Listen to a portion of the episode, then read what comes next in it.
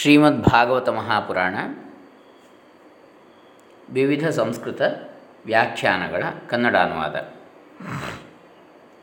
ಈಗಾಗಲೇ ಮೂವತ್ತೆರಡು ಕಂತುಗಳನ್ನು ನೋಡಿದ್ದೇವೆ ಈ ಪ್ರವಚನ ಮಾಲಿಕೆಯಲ್ಲಿ. ಇವತ್ತು ಮೂವತ್ತ ಮೂರನೇ ಕಂತು. ಆದಿಮಂಗಲ ಶ್ಲೋಕ ಭಾಗವತದ್ದು, ಮೊದಲ ಸ್ಕಂದದ, ಮೊದಲ ಅಧ್ಯಾಯದ, ಮೊದಲ ಶ್ಲೋಕ, ಆದಿಮಂಗಲ.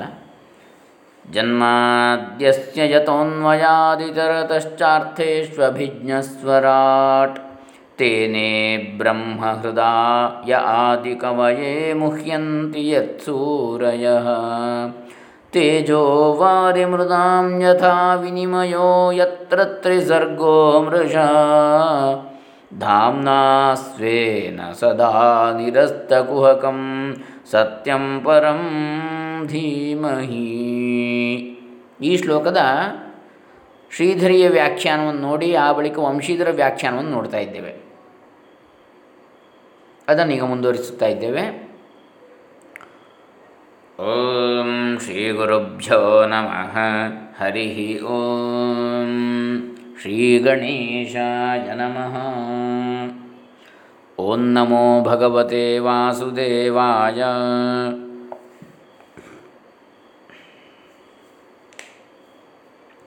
ಓಂ ನಮೋ ನಾರಾಯಣಾಯ. ಜನ್ಮಾದ್ಯಯೋಗತ್ವಾದಿತ್ಯರ್ಥ. ಈಗ ನಿನ್ನೆ ಇದನ್ನು ಮುಂದುವರಿಸೋಣ. ತಥಾಚ ಶ್ರುತಿ. ಶ್ರುತಿ ಏನು ಹೇಳ್ತಾ ಇದೆ?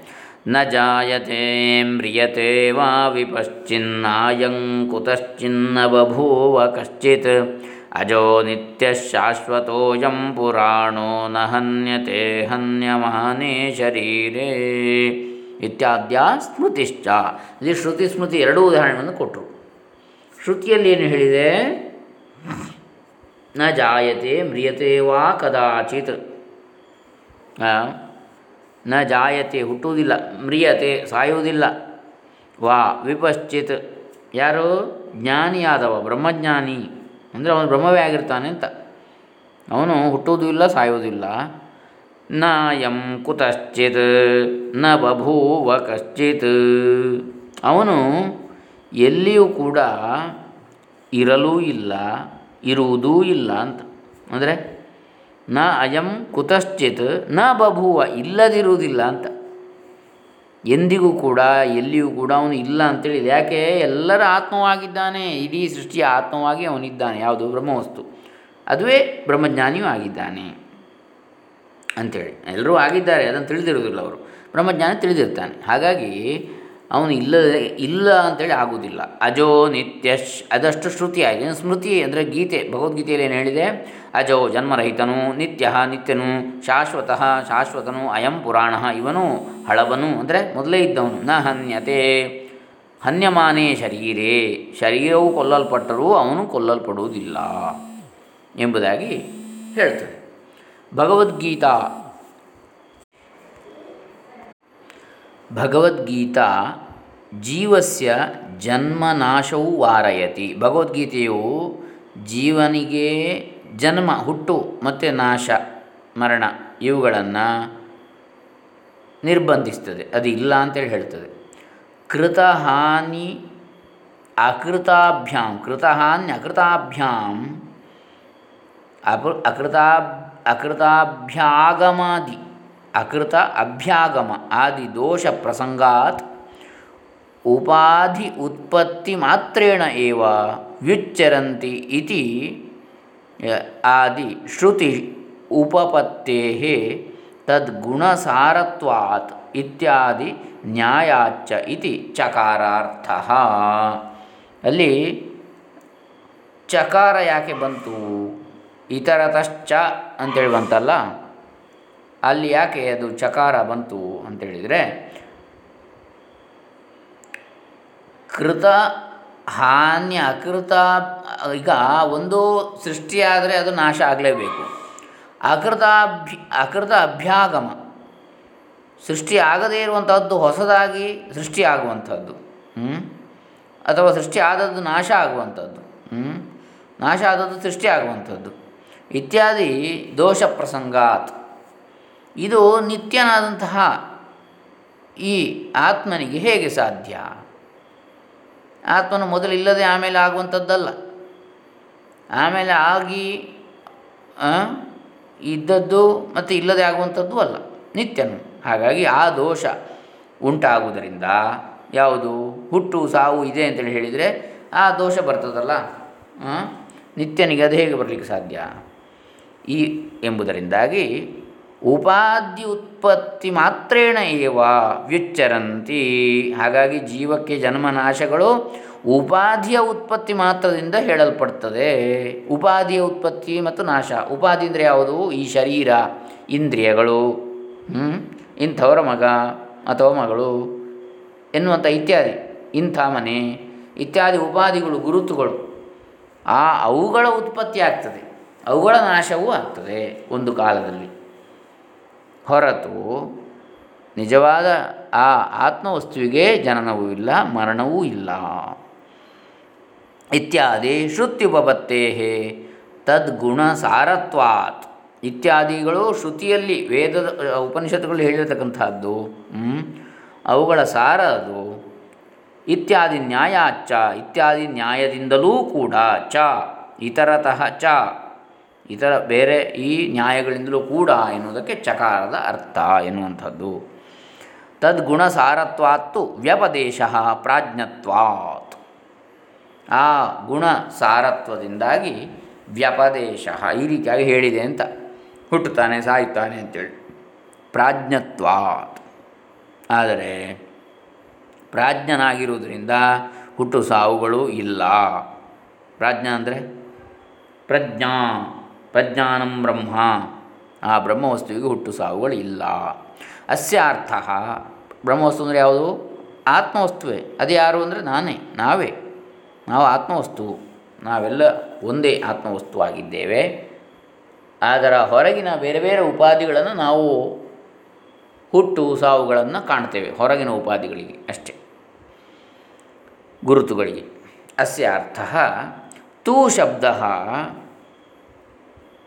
ಪೂರ್ವಪಕ್ಷ ನಿರಾಸಾಯ ತದ್ಗುಣ ಸಾರತ್ವಾತ್ ತೂ ವ್ಯಪದೇಶ ಪ್ರಾಜ್ಞತ್ವಾತ್. ತೂ ಎನ್ನುವ ಶಬ್ದ ಏನು?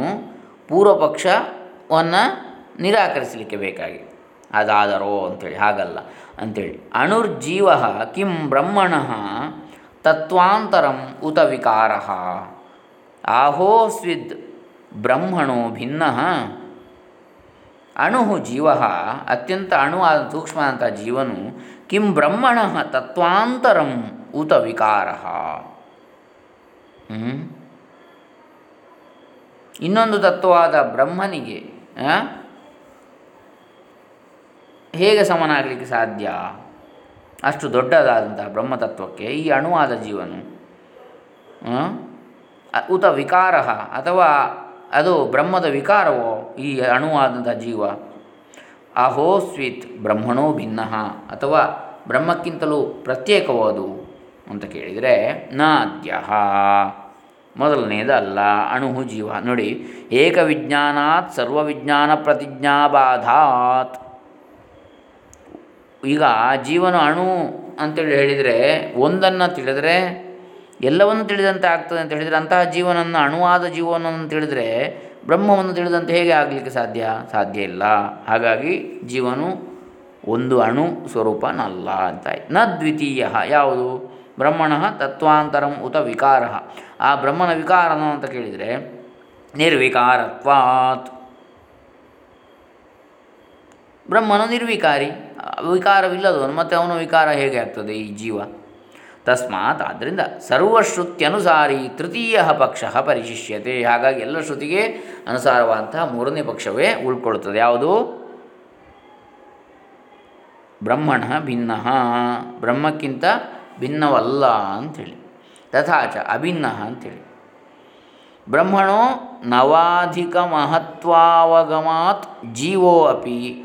ಅನವಧಿಕ ಮಹತ್ವ ಮಹತ್ವವಾನ್ ಸ ವಾ ಏಷ ಮಹಾನಜ ಆತ್ಮ ಯೋಯಂ ವಿಜ್ಞಾನಮಯಸ್ಯ ಜೀವಸ್ಯ ಸ್ವತಃ ಮಹತ್ವಾವಗಮಾತ್ ಚ ಏಷೋ ಅಣುರಾತ್ಮ ಚೇತಸಾ ವೇದಿತವ್ಯ ಇತ್ಯೇತತ್ನ ಜೀವವಿಷಯಂ ವೇದಿತವ್ಯತ್ವಶ್ರವಣಾತ್ ಅಂತ ಹೇಳ್ತಾರೆ। ಕಿಂತು ಚಕ್ಷುರಾದ್ಯ ವಿಷಯತ್ವೇನ ದುರ್ವಿಜ್ಞೇಯ ಬ್ರಹ್ಮ ವಿಷಯಂ ಬ್ರಹ್ಮ ವಿಷಯವು ಕಣ್ಣು ಕಣ್ಣು ಮುಂತಾದ ಇಂದ್ರಿಯಗಳಿಂದ, ಇಂದ್ರಿಯಗಳ ವಿಷಯಗಳಾಗಿ ತೋರುವಂಥದ್ದಲ್ಲ. ತಥಾಚ ಬ್ರಹ್ಮಣ ನವಾಧಿಕ ಮಹತ್ವಾವಗಮಾತ್. ಬ್ರಹ್ಮಕ್ಕೆ ಹೊಸದಾದಂತಹ ಅಥವಾ ಒಂಬತ್ತಕ್ಕೂ ಹೆಚ್ಚಿನ ಮಹತ್ವ ಏನದು? ಮಹತ್ವ ಒಂಬತ್ತು ಅಂದರೆ ಯಾವುದನ್ನು ಇಲ್ಲಿ ಹೇಳಿದ್ದು? ಪಂಚ ಪ್ರಾಣಗಳು? ಅಥವಾ ಪಂಚೇಂದ್ರಿಯಗಳು. ಅಮ್ಮ ಕಣ್ಣು ಕಿವಿ ಮೂಗು, ನಾಲಿಗೆ ಚರ್ಮ. ಮತ್ತು ಇನ್ನು ನಾಲ್ಕು ಯಾವುದು? ಅಂತಃಕರಣ ಚತುಷ್ಟಯಗಳು. ಬಹಿರೇಂದ್ರಿಯಗಳು, ಅಂತರಿಂದ್ರಿಯಗಳು. ಇವುಗಳಿಗಿಂತ ಹೆಚ್ಚಿನದ್ದು? ಎಂಬುದನ್ನು ಅದು ಬ್ರಹ್ಮ ಅಂತೇಳಿ ತಿಳಿದಾಗ, ಜೀವ ಅಪಿ ಅನವಧಿಕ ಮಹತ್ವವಾನ್. ಜೀವನು ಕೂಡ ಅವಧಿರಹಿತನಾದ ಮಹತ್ವವುಳ್ಳವನು. ಅನವಧಿಕ. ಅವಧಿ ಸಾವಧಿಕ ಅಲ್ಲ ಅವನು. ಹ್ಮ್? ಒಂದು ಅವಧಿಗೆ ಲಿಮಿಟ್ ಆಗಿರುವವನಲ್ಲ. ಮತ್ತು ಸವಾ ಜೀವನ ಯಾರು? ಸವಾ ಏಷ ಮಹಾನಜ ಆತ್ಮಾಯೋಜಂ ಈ ಇವನು ಆತ್ಮನು, ಮಹಾನ್, ದೊಡ್ಡವನು, ಅಜಹ ಜನ್ಮರಹಿತನು, ವಿಜ್ಞಾನಮಯಸ್ಯ ಜೀವಸ್ಯ, ಜೀವನು ವಿಜ್ಞಾನಮಯನು, ಸ್ವತಃ ಮಹತ್ವಾವಗಮಾಚ. ಇದರಿಂದಾಗಿ ಅವನ ಮಹತ್ವವನ್ನು ಹೇಗೆ ತಿಳಿಬೇಕು? ಸ್ವತಃ ತಾನೇ ತಿಳ್ಕೊಳ್ಬೇಕು ತನ್ನ ಮಹತ್ವವನ್ನು. ಯೇಷು ಅಣುರಾತ್ಮ ಅಂದರೆ ಇದರಲ್ಲೇ ಹೇಳ್ತಾರೆ ಶ್ರುತಿಯಲ್ಲಿ ಅಂಥೇಳಿ ಚೇತಸ ವೇದಿತವ್ಯ ಇವನು ಅಣು ಆತ್ಮ ಈ ಅವನು ಅಣುವು ಹೌದು ಅಣೋರಣೀಯಾನ್ ಮಹತೋ ಮಹೀಯಾನ್, ದೊಡ್ಡವನು ಹೌದು. ಚೇತಸ ವೇದಿತವ್ಯ ಅವನನ್ನು ವಿಶೇಷವಾದ ಜ್ಞಾನದಿಂದ ತಿಳ್ಕೊಳ್ಬೇಕು. ಇತ್ಯೇತದನ್ನು ಜೀವ ವಿಷಯ ವೇದಿತವ್ಯತ್ವ ಶ್ರವಣ. ಇವುಗಳು ಜೀವದ ವಿಷಯವಾಗಿ ಹೇಳಿದರೆ ಬ್ರಹ್ಮದ ವಿಷಯವಾಗಿ. ಕಿಂತು ಚಕ್ಷುರಾದ್ಯ ಅವಿಷಯತ್ವೇನ, ಇವುಗಳು ಕಣ್ಣಿನ, ಕಣ್ಣು ಮುಂತಾದ ಇಂದ್ರಿಯಗಳಿಗೆ ವಿಷಯವಲ್ಲದ್ರಿಂದ ದುರ್ವಿಜ್ಞೇಯ ಬ್ರಹ್ಮ ವಿಷಯಂ. ದುರ್ವಿಜ್ಞೇಯವಾದ, ಅಂದರೆ ತಿಳಿಯಲು ಕಷ್ಟವಾದಂತಹ ಬ್ರಹ್ಮ ವಿಷಯವಾಗಿದೆ. ಬಾಲಾಗ್ರಶತಭಾಗಸ್ಯ ಇತಿ ವಾಕ್ಯಂತೂ ಜೀವಸ್ಯ ಔಪಾಧಿಕಂ ಅಣುತ್ವಂ ಅನೂದ್ಯ ಸ ಚ ಆನಂತ್ಯಾಯ ಕಲ್ಪತೆ ಇತಿ ವಾಕ್ಯಶೇಷೇಣ ಆನಂತ್ಯಪರಿಚ್ಛಿನ್ನತ್ವಂ ಬೋಧಯತಿ ಬಾಲಾಗ್ರ ಶತಭಾಗಸ್ಯ ಅಂತ ಹೇಳುವಂಥದ್ದು ಯಾಕೆ? ಕೂದಲಿನ ತುದಿಯ ನೂರನೇ ಒಂದು ಭಾಗ. ಇದು ಆತ್ಮನ ಪರಿಮಾಣ ಗಾತ್ರ ಅಂತ ಕೇ ಹೇಳಿದರೆ ಈ ವಾಕ್ಯ ಜೀವಸ್ಯ ಔಪಾಧಿಕಂ ಅಣುತ್ವಂ ಅನೂದ್ಯ. ಜೀವನ ಉಪಾಧಿ ಯಾವುದಿದೆ, ಅದರ ಅಣುತ್ವವನ್ನು ಹೇಳಿ, ಹೇಳಿದೆ ಹೊರತು ಸಚ ಆನಂತ್ಯಾಯ ಕಲ್ಪತೆ, ಅದರ ಅರ್ಥ ಅದು ಅನಂತವಾದದ್ದು ಎನ್ನುವಂಥದ್ದು. ಅದಕ್ಕೆ ಒಂದು ಅದರ ಉಪಾಧಿಗೆ ಗಾತ್ರವನ್ನು ಹೇಳಿದೆ ಅಷ್ಟೇ. ಇತಿ ವಾಕ್ಯಶೇಷೇಣ ಅನಂತ್ಯ ಪರಿಚ್ಛಿನ್ನತ್ವಂ. ಹೀಗಾಗಿ ಆ ಅನಂತತೆಗೆ ಒಂದು ಆನಂತ್ಯಂ ಅಪರಿಚ್ಛಿನ್ನತ್ವ. ಅದಕ್ಕೆ ಅನಂತವಾದದ್ದು ಆನಂತ್ಯಂ ಅಪರಿಚ್ಛಿನ್ನತ್ವಂ ಬೋಧಯತಿ ಅಂದರೆ ಅನಂತತೆಯನ್ನು ಮತ್ತು ಅಪರಿಚ್ಛಿನ್ನತೆಯನ್ನು ಹೇಳ್ತದೆ ಈ ವಾಕ್ಯ. ಅಂದರೆ ಪರಿಚ್ಛಿನ್ನ ಅಂದರೆ ಪ್ರತ್ಯೇಕವಾಗಿರುವಿಕೆ. ಅಪರಿಚ್ಛಿನ್ನ ಅಂದರೆ ಸಮಗ್ರವಾಗಿರುವಿಕೆ ಎಲ್ಲದರಲ್ಲಿ. ಅದನ್ನು ಇದು ಹೇಳ್ತದೆ. ಬಾಲಾಗ್ರಹದ ಭಾಗಸ್ಯ ಅಂತ ಹೇಳಿದರು ಕೂಡ. ಕಿಂಚ ಅದು ಉಪಾಧಿಗೆ ಮಾತ್ರ ಹೇಳಿದ್ದು. ಉಪಾಧಿ ಅಂದರೆ ಆ ಹೊರಗಿನ ಗುರುತಿಗೆ ಮಾತ್ರ ಈಗ ನಮ್ಮ ಶರೀರಕ್ಕೆ ಅಂತ ಹೇಳಿದಾಗೆ ಅದರ ಒಂದು ಆ, ಉಪಾಧಿಗೆ ಜೀವನ ಉಪಾಧಿಗೆ ಹೇಳಿದ್ದಷ್ಟೇ ಅಂಥೇಳಿ ಸೂಕ್ಷ್ಮ ಶರೀರ ಅಂತ ಹೇಳ್ತೇವಲ್ಲ ಅದಕ್ಕೆ. ಹೊರತು ಆ ಆತ್ಮನಿಗಲ್ಲ. ಸೂಕ್ಷ್ಮ ಶರೀರ ಅಂದರೆ ಈ ಪಂಚೇಂದ್ರಿಯಗಳು ಪಂಚಪ್ರಾಣಗಳು ಇವೆಲ್ಲ ಸೇರಿ ಆಗಿರತಕ್ಕಂಥದ್ದು. ಕಿಂಚ ಆತ್ಮನಃ ಅಣುತ್ವೇ ದೇಹವ್ಯಾಪ್ಯುಪಲಂಭೋ ನ ಸ್ಯಾತ್ ಯಾಕಂದರೆ ಆತ್ಮನು ಅಣು ಅಂತೇಳಿ ಆದರೆ ಇಡೀ ದೇಹದಲ್ಲಿ ವ್ಯಾಪಿಸಿ ಹೇಗಿರ್ತಾನೆ ನ ಚ ಚಂದನ ಬಿಂದು ದೃಷ್ಟಾಂತಹ ಯಾಕಂದರೆ ಗಂಧದ ಬಿಂದು ಅದರ ದೃಷ್ಟಾಂತ ಇದಕ್ಕೆ ಹೊಂದುವುದಿಲ್ಲ. ಉದಾಹರಣೆ, ಒಂದು ಗಂಧದ ಬಿಂದು ಇದ್ದರೆ ಏನಾಗ್ತದೆ? ಅದರ ಪರಿಮಳ ಪೂರ್ತಿ ಹಬ್ಬಿದ ಹಾಗೆ ಈ ಆತ್ಮನ ಪರಿಮಳ ಅಥವಾ ಆತ್ಮನ ಶಕ್ತಿ ಆ ರೀತಿ ಹಬ್ಬುವಂಥದ್ದು ಅಂತ ಹೇಳಲಿಕ್ಕೆ ಆಗೋದಿಲ್ಲ ಇದಕ್ಕೆ ಅಂತೇಳಿ ಹೇಳ್ತಾರೆ. ಯಾಕಂದರೆ ಎಲ್ಲ ಕಡೆ ಒಂದೇ ರೀತಿಯಾಗಿದೆಯಲ್ಲ? ಈಗ ಪರಿಮಳ ಒಂದು ಕಡೆ ಜಾಸ್ತಿ ಇರ್ತದೆ ಅದು ಇರುವಲ್ಲಿ, ಬೇರೆ ಕಡೆ ಜಾಸ್ತಿ ಇರುವುದಿಲ್ಲ. ಆದರೆ ನಮ್ಮ ಶರೀರದಲ್ಲಿ ಸಮಗ್ರ ಇಡೀ ತಲೆಯಿಂದ ನಖ ಶಿಖಾಂತ ಅಂತ ಹೇಳ್ತೇವೆ. ಹ್ಞೂ ನಖ ಅಂದರೆ ನಖ ಅಂದರೆ ಉಗುರು, ಶಿಖ ಅಂದರೆ ಜುಟ್ಟು. ಅಂದರೆ ಕಾಲಿನ ತುದಿಯಿಂದ ತಲೆಯ ತುದಿಯವರೆಗೂ ನಮಗೆ ಆ, ಯಾವ ಸೆನ್ಸೇಷನ್ ನಮ್ಮ ಸ್ಪರ್ಶ ಇರ್ಬೋದು, ಇತ್ಯಾದಿ, ಜ್ಞಾನೇಂದ್ರಿಯ, ಜ್ಞಾನಶಕ್ತಿ ಇದೆ. ಹಾಗಾಗಿ ಅದು ಗಂಧದ ಬಿಂದಿನ ಹಾಗೆ ಉದಾಹರಣೆ ಕೊಡಲಿಕ್ಕೆ ಆಗುವುದಿಲ್ಲ. ಒಂದು ಕಡೆ ಇದ್ದರೆ ಎಲ್ಲ ಕಡೆ ಪರಿಮಳ ಬರ್ತದೆ ಅಂತೇಳಿ ಹೇಳಿದಾಗಲ್ಲ ಹಾಗಾಗಿ ಅಣು ಅಂತೇಳಿದರೆ ಅದು ಆ ರೀತಿ ಆಗಿರಲಿಕ್ಕೆ ಸಾಧ್ಯ ಇಲ್ಲ ಒಂದೇ ಕಡೆ ಅಂಥೇಳಿ ಹಾಗಾಗಿ ಅದು ಅಪರಿಚ್ಛಿನ್ನ ಮತ್ತು ಅನಂತವಾದದ್ದು. ತಸ್ಯ ಸಾವಯ ಸಾವಯವತ್ವೇನ ಅವಯವದ್ವಾರ ವ್ಯಾಪಿತ್ವ ಸಂ, ವ್ಯಾಪಿತ್ವ ಸಂಭವಾತ್. ತಸ್ಯ ಸಾವಯವತ್ವೇನ ಅವಯವದ್ವಾರ. ಈಗ ಅವನು ಅವಯವ ಸಹಿತನು ಅಂತೇಳಿ ಆದರೆ ಬ್ರಹ್ಮವಸ್ತು ಅಥವಾ ಆತ್ಮನು ಅವಯವದ್ವಾರ ವ್ಯಾಪಿತ್ವ ಸಂಭವಾತ್. ಆ ಅವಯವಗಳ ಮೂಲಕ ವ್ಯಾಪಿಯಾಗಿರಬೇಕು ಅವನು.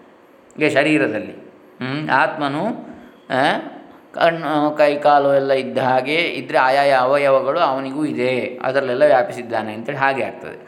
ನಾಪಿ ವ್ಯಾಪ್ಯ ಜ್ಞಾನ ಜ್ಞಾಪಿ ವ್ಯಾಪ್ಯ ಜ್ಞಾನದ್ವ್ಯಾಪ್ತಿ ಜ್ಞಾನ ವ್ಯಾಪ್ತಿ ಕಾರ್ಯ ಸಂಭವ. ಆದರೆ ವ್ಯಾಪ್ಯ ಜ್ಞಾನದಿಂದ ವ್ಯಾಪ್ತಿ ಕಾರ್ಯವೂ ಸಂಭವಿಸಲಿಕ್ಕೆ ಸಾಧ್ಯವಿಲ್ಲ. ಅಂದರೆ ವ್ಯಾಪಿಸುವ ಜ್ಞಾನವಿದ್ದ ಕೂಡಲೇ ವ್ಯಾಪ್ತಿ ಆಗಬೇಕು ಅಂತ ಏನಿಲ್ವಲ್ಲ. ಗುಣಿ ವ್ಯತಿರೇಕೇಣ ಗುಣಾವಸ್ಥಾನಾಂ ಯೋಗೇನ ವ್ಯಾಪಿ ಜ್ಞಾನಸ್ಯ ಅಸಂಭವಾತ್. ಗುಣಿ ವ್ಯತಿರೇಕೇಣ ಗುಣವುಳ್ಳ ವಸ್ತುವಿನ ವಸ್ತುವನ್ನು ಹೊರತುಪಡಿಸಿ ಗುಣಾವಸ್ಥಾನ ಯೋಗೇನ, ಗುಣ ಮತ್ತು ಅವಸ್ಥೆಗಳ ಯೋಗದಿಂದ ವ್ಯಾಪಿ ಜ್ಞಾನಸ್ಯ ಅಸಂಭವಾತ್. ವ್ಯಾಪಿ ಜ್ಞಾನದ ಸಂ ಈಗ ಒಂದು ಹಬ್ಬಿಕೊಂಡು ವ್ಯಾಪಿಸಿಕೊಂಡು ಇದೆ ಅಂತ ಹೇಳಿದ ಕೂಡಲೇ ಅದಕ್ಕೆ ತಾನು ವ್ಯಾಪಿಸಿಕೊಂಡು ಇದೆ ಎನ್ನುವ ಜ್ಞಾನ ಇರಬೇಕಾಗಿ ಇಲ್ಲ. ಹಾಗೆಯೇ ವ್ಯಾಪಿಸಿಕೊಂಡಿರುವೆನು ನಾನು ಎನ್ನುವ ಜ್ಞಾನ ಇದ್ದ ಕೂಡಲೇ ವ್ಯಾಪಿಸಿಕೊಂಡು ಇರುವ ಕ್ರಿಯೆ ಸಂಭವಿಸುವುದು ಸಾಧ್ಯವಿಲ್ಲ. ಜ್ಞಾನ ಇದ್ದ ಕೂಡಲೇ ಕ್ರಿಯೆ ಕ್ರಿಯೆ ಇದ್ದ ಕೂಡಲೇ ಜ್ಞಾನ ಆಗಬೇಕಾಗಿಲ್ಲ ಅಂತ ಹೇಳ್ತಾ ಇದ್ದಾರೆ. ನಚ ಗಂಧನ್ಯಾಯೇನ ಗುಣಸ್ಯ ಜ್ಞಾನಸ್ಯ ಗುಣಿ ವ್ಯತಿರೇಕ ಸಂಭವ ಗಂಧದ ನ್ಯಾಯದಿಂದ ಗುಣಕ್ಕೂ ಜ್ಞಾನಕ್ಕೂ ಗುಣಿ ವ್ಯತಿರೀಕ ಗಂಧಕ್ಕೆ ತಿಳುವಳಿಕೆ ಉಂಟ, ಇಲ್ಲ. ತಾನೆಲ್ಲ ಕಡೆ ವ್ಯಾಪಿಸಿದ್ದೇನೋ ಅಥವಾ ತಾನು ಒಂದೇ ಕಡೆ ಇದ್ದೇನೋ ಅಂತೇಳಿ. ಈಗ ನೀರು ಸರ್ವತ್ರ ವ್ಯಾಪಿಸಿದೆಯೋ ಇದ್ದರೂ ಕೂಡ ಅದಕ್ಕೆ ಅದರ ಜ್ಞಾನ ಇಲ್ಲ. ಹಾಗೆ ಗುಣಕ್ಕೂ ಜ್ಞಾನಕ್ಕೂ ಸಂಬಂಧ, ಇದು ತುಲನೆ ಆಗಬೇಕಾಗಿಲ್ಲ. ಗುಣಿ ವ್ಯತಿರೇಕ ಸಂಭವ. ಗುಣ ಬೇರೆ, ಗುಣಿ ಬೇರೆ. ಗುಣ ಇರುವವನು ಅವನು ಚೇತನ ವಸ್ತು. ಗುಣ ಅಚೇತನ ವಸ್ತು. ಹಾಗಾಗಿ ಗುಣಸ್ಯ, ಜ್ಞಾನಸ್ಯ, ಗುಣಿವ್ಯತಿರೇಕ ಸಂಭವ. ಗಂಧಸ್ಯಾಪಿ ಗಣತ್ವೇನ ಸಾಶ್ರಯಸ್ಯ ಏವ ಆಗಮನ ಅಂಗೀಕಾರಾತ್. ಗಂಧಕ್ಕೂ ಕೂಡ ಗಣ, ಗುಣತ್ವೇನ ಸಾಶ್ರಯಸ್ಯ ಏವ ಆಗಮನ ಅಂಗೀಕಾರಾತ್.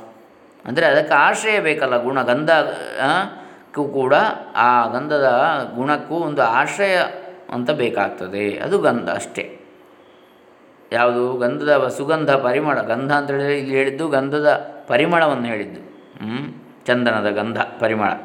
ಅದಕ್ಕೆ ಆಶ್ರಯ ಯಾವುದು ಅಂತ ಹೇಳಿದ್ರೆ ಚಂದನ ಅಂಥೇಳಿ ಅನ್ಯಥಾ ಗುಣತ್ವ ವ್ಯಾಹತೆ ಗಂಧಸ್ಯ ದ್ರವ್ಯತ್ವೇನ ತದ್ದೃಷ್ಟಾಂತೋ ಭವೇತ್. ಅದಲ್ಲದಿದ್ದರೆ ಗುಣತ್ವ ವ್ಯಾಹೃತೆ ಗಂಧಸ್ಯ. ಆ ಗುಣವನ್ನು ಆ ಗುಣವೆಂದು ಕರೆಯಲ್ಪಡತಕ್ಕಂಥ ಈ ಯಾವ ಗಂಧ ಇದೆ, ಪರಿಮಳ ಇದೆ, ಅದಕ್ಕೆ ದ್ರವ್ಯತ್ವೇನ ತದ್ದೃಷ್ಟಾಂತೋ ಭವೇತ್. ಅದುವೇ ಒಂದು ದ್ರವ್ಯ ಅಂತೇಳಿ ಆಗಿಬಿಡ್ತದೆ. ಗಂಧ ಎನ್ನುವಂಥದ್ದು ಒಂದು ಗುಣ. ಅದೇ ದ್ರವ್ಯ ವಸ್ತುವಲ್ಲ ಅದು. ಗಂಧ ಅಂದರೆ ಇಲ್ಲಿ ಹೇಳೋದು ಶ್ರೀಗಂಧವನ್ನು ಹೇಳೋದಲ್ಲ. ಆ ಪರಿಮಳಕ್ಕೆ ಹೇಳುವಂಥದ್ದು. ಅದು ಒಂದು ದ್ರವ್ಯದ ಗುಣ ಹೊರತು ಅದುವೇ ದ್ರವ್ಯವಲ್ಲ. ಪ್ರಜ್ಞೆಯ ಶರೀರ ಆರುಹ್ಯ ಇತ್ಯೇತದಪಿ ಪ್ರಜ್ಞೆಯ ಬುದ್ಧ್ಯಾಖ್ಯ ಅಂತಃಕರಣೇನ ಇತಿ ವ್ಯಾಖ್ಯೇಯಂ. ಪ್ರಜ್ಞೆಯಿಂದ ಶರೀರವನ್ನು ಆರೋಹಿಸಿ ಎಂಬುದಕ್ಕೆ ಪ್ರಜ್ಞೆಯ ಬುದ್ಧಿಯಾಖ್ಯ ಅಂತಃಕರಣೇನ ಇತಿ. ಪ್ರಜ್ಞೆಯಿಂದ ಅಂದರೆ ಬುದ್ಧಿ ಎಂಬಂಥ ಅಂತಃಕರಣದಿಂದ ಎಂಬುದಾಗಿ ವ್ಯಾಖ್ಯಾನ ಅಂತ. ಕಥಂ ತರ್ಹಿ ಜೀವೇ ಅಣುತ್ವ ವ್ಯಪದೇಶ ಹಾಗಾದರೆ ಜೀವನ ಅಣು ಅಂತ ಹೇಳಿದರೆ ಹೇಗೆ? ತದ್ಗುಣ ಸಾರತ್ವಾದಿತಿ ಬ್ರೂಮ. ಅದರ ಗುಣದ ಸಾರದಿಂದ ಅದು ಅಣು ಅಂತೇಳಿ ಹೇಳಬೇಕು ನಾವು. ಈಗ ಉದಾಹರಣೆಗೆ ಉಪ್ಪು ಇದೆ.